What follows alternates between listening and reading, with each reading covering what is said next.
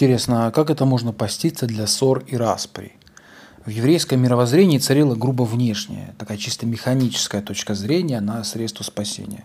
Раз человек исполнил те или иные предписания закона, обряды, он полагал, что за это он не только имеет основания получить оправдание и спасение от Бога, но может даже этого требовать, как своего рода заслуженной награды или заработанной платы. Типичным примером этого рода у пророка Исаии, так же, как и позднее у Христа, в его известной притче о мытаре фарисеи является взгляд иудеев на особенное значение широко практиковавшихся у них постов. Лучшим разоблачением всей несостоятельности подобного уродливого взгляда служат дальнейшие слова пророка, в которых он вскрывает все ханжество и лицемерие такого поста, все несоответствие его своей цели. Вот вы поститесь для ссор и распри, и для того, чтобы дерзкой рукой бить других. Это ли назовешь постом и днем угодным Господу? спрашивает Исаия.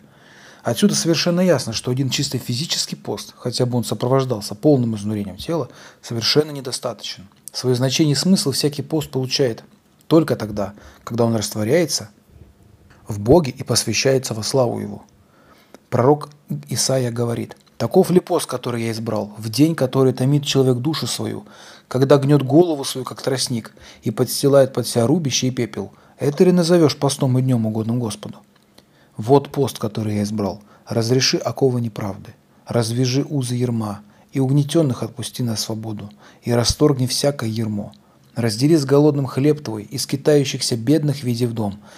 Когда увидишь нагого, одень его, и от единокровного твоего не укрывайся. Тогда откроется, как заря, свет твой, и исцеление твое скоро возрастет, и правда твоя пойдет пред тобой, и слава Господня будет сопровождать тебя.